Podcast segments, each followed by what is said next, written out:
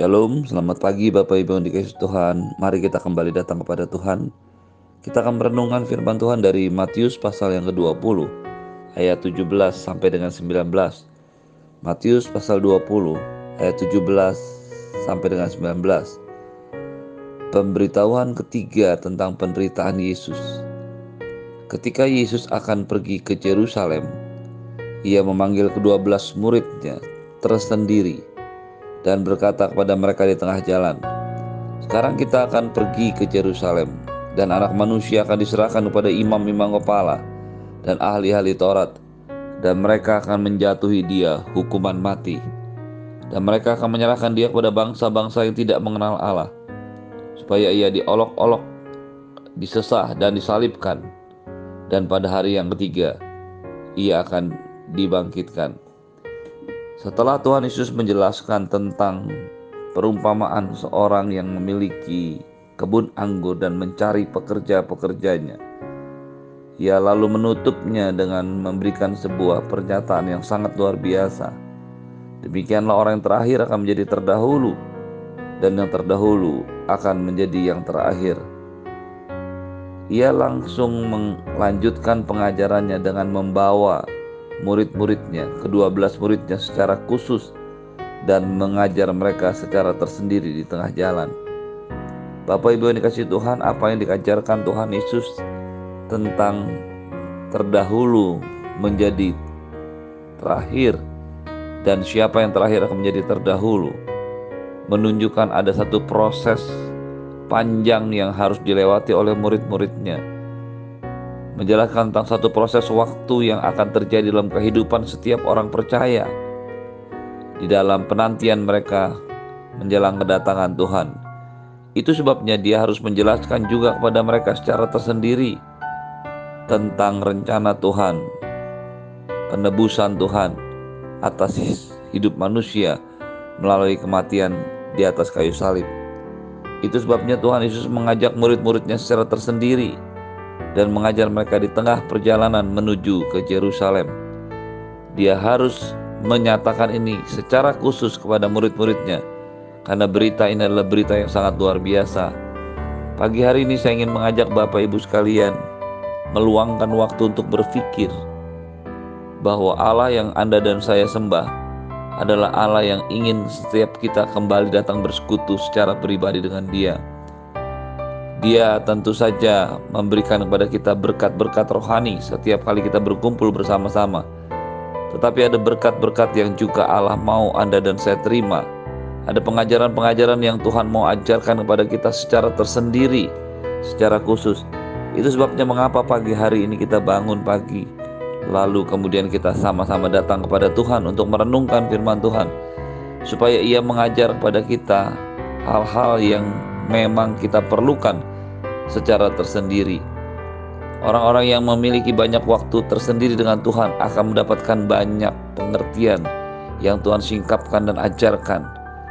Dalam kesibukan keseharian kita, tempatkanlah diri kita untuk memiliki waktu pribadi bersama-sama dengan Tuhan, karena di sanalah akan ada pengajaran-pengajaran khusus yang Tuhan mau Anda dan saya perhatikan dan ikuti dalam kehidupan ini. Kemudian Tuhan Yesus mengajar kepada mereka tentang rencana kepergiannya ke Yerusalem, bagaimana anak manusia akan diserahkan pada imam-imam kepala dan ahli-ahli Taurat, dan mereka akan menjatuhi dia hukuman mati.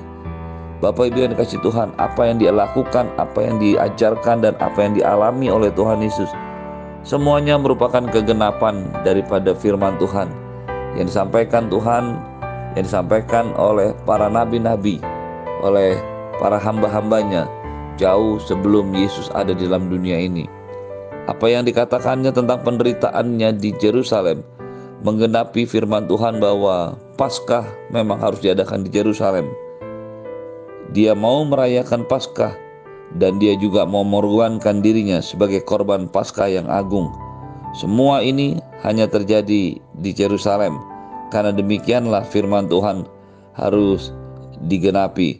Ulangan 12 ayat 5 mengatakan, "Tetapi tempat yang akan dipilih Tuhan Allahmu dari segala sukumu dan kediamanmu untuk menegakkan namanya, tempat itu harus kamu cari dan kesanalah kamu harus pergi." Ulangan 12 ayat 5.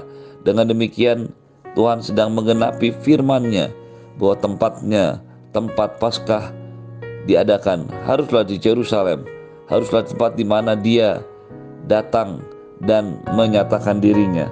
Bapak Ibu yang dikasihi Tuhan, disitulah, di Yerusalemlah terdapat mahkamah agama, Sanhedrin, dan juga hal-hal yang lain akan digenapi di dalam kehidupannya.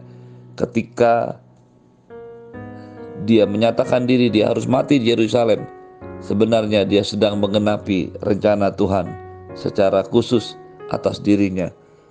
Belajarlah terus untuk hidup menggenapi firman Tuhan, karena Tuhan Yesus sudah mengajarkan dan memberikan teladan kepada kita bagaimana Dia menggenapi firman Tuhan dalam hidupnya. Berikutnya hal yang penting yang kita bisa renungkan dari ayat ini.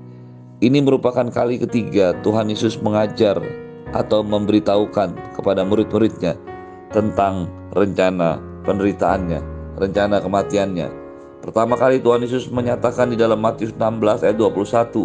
Sejak waktu itu Yesus mulai menyatakan pada murid-muridnya bahwa Dia harus pergi ke Yerusalem dan menanggung banyak penderitaan dari pihak tua-tua, imam-imam, kepala dan ahli Taurat, lalu dibunuh dan dibangkitkan pada hari yang ketiga. Matius 16 ayat 21.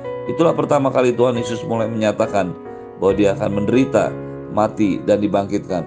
Di dalam bagian yang kedua, Matius 17 ayat 22 dan 23 menyatakan pada waktu Yesus dan murid-muridnya bersama-sama di Galilea, Ia mengatakan pada mereka, Anak manusia akan diserahkan ke dalam tangan manusia dan mereka akan membunuh Dia, dan pada hari yang ketiga Ia akan dibangkitkan. Maka hati murid-muridnya itu pun menjadi sedih sekali. Matius 17 ayat 22 dan 23. Dengan demikian, apa yang dikatakan Tuhan Yesus merupakan pengulangan dan penegasan di dalam hukum dwi ganda Yahudi. Perkataan dua saksi itu sudah sah, tetapi perkataan atau kesaksian tiga saksi menjadi tidak terbantahkan. Tuhan Yesus mengajarkan tiga kali kepada murid-muridnya bahwa Dia harus menderita, mati, disalibkan, dan dibangkitkan. Hal ini merupakan penegasan pola pikir, gaya hidup orang Yahudi pada masa itu, budaya Yahudi pada masa itu. Jika Ia sudah mengatakan tiga kali, maka hal itu merupakan hal yang tidak bisa terbantahkan atau disaksikan lagi.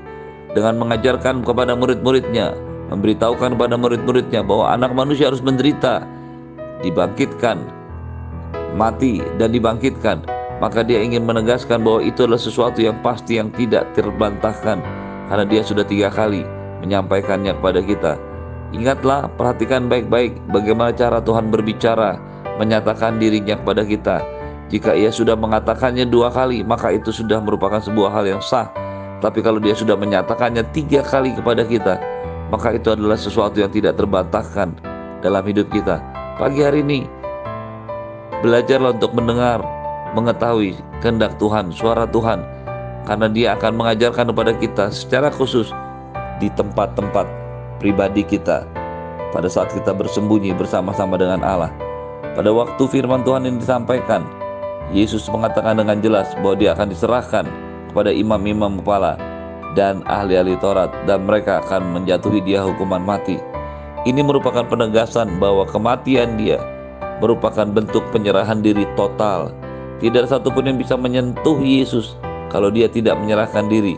Tidak ada satu orang yang bisa membunuh Dia kalau Dia tidak menyerahkan nyawanya. Penegasan ini merupakan bentuk penyerahan diri yang disadari oleh Tuhan Yesus.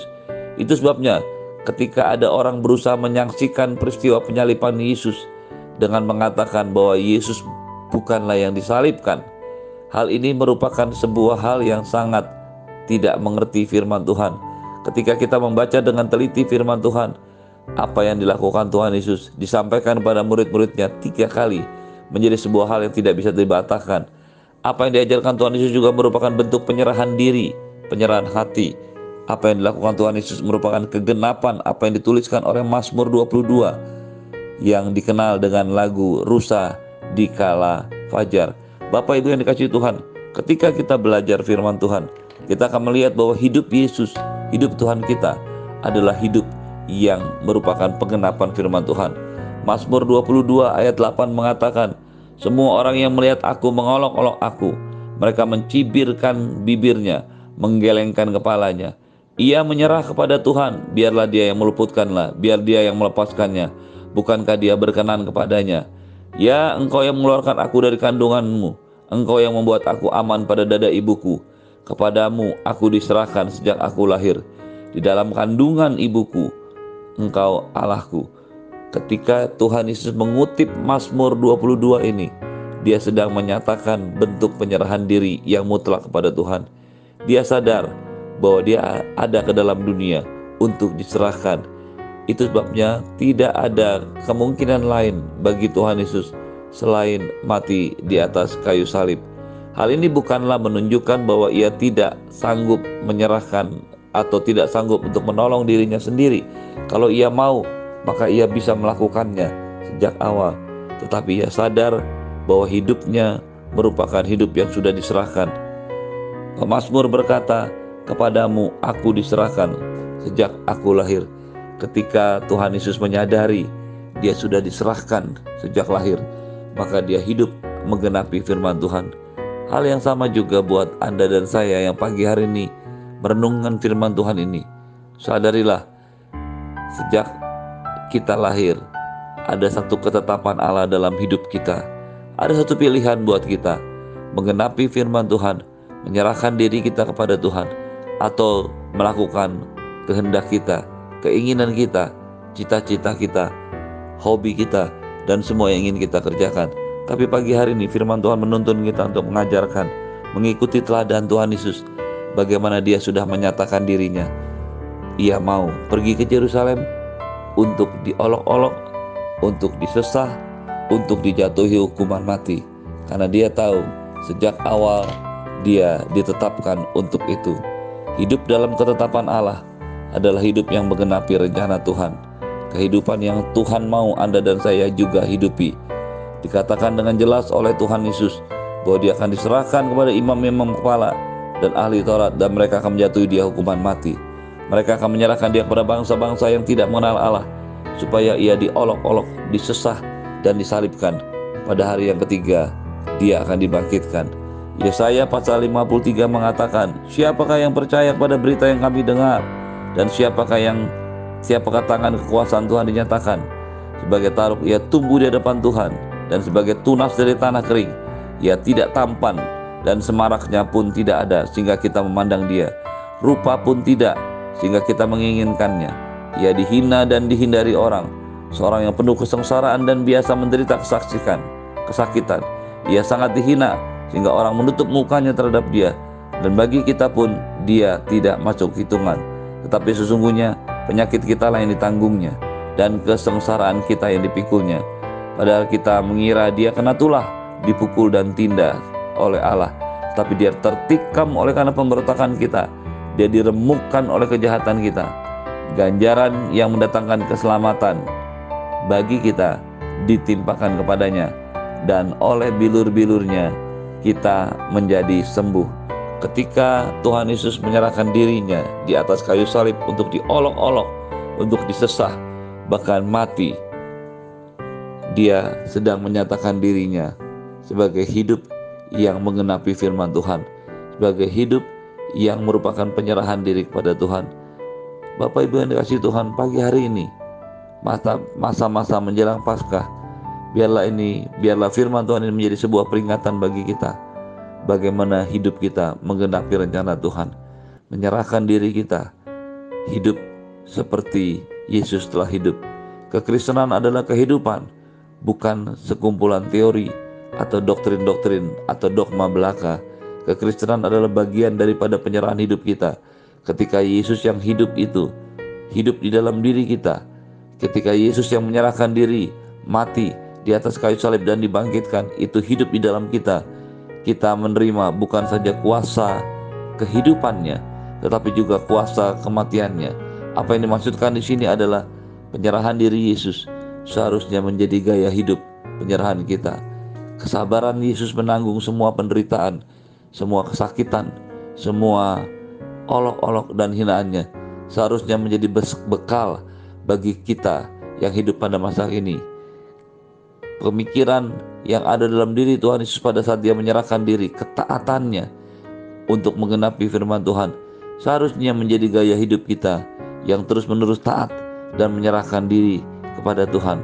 Sadarilah baik-baik bahwa pada saat Anda dan saya menerima keselamatan, menerima Yesus Tuhan sebagai juru selamat pribadi, kita juga menerima semua karakternya dalam hidup kita. Biarlah karakternya itu menghidupi kita dan menjadi dasar dari semua kehidupan kita. Bapak Ibu yang dikasihi Tuhan, terimalah berkat yang berlimpah-limpah dari Bapa di surga, cinta kasih dari Tuhan Yesus, penyertaan yang sempurna dari Roh Kudus, hari ini dan sampai selama-lamanya. Tidak ada sakit penyakit, virus, bakteri, COVID, kecelakaan apapun tidak menyentuhmu. Engkau akan aman bersama-sama dengan Tuhan. Kehidupan Yesus akan menjadi inspirasi, kehidupan Yesus akan menjadi kekuatan, kehidupan Yesus akan menjadi pola hidup kita hari ini dan sampai selama-lamanya. Di dalam nama Yesus semua yang percaya katakan amin. Shalom, selamat pagi, Tuhan Yesus memberkati, selamat beraktivitas.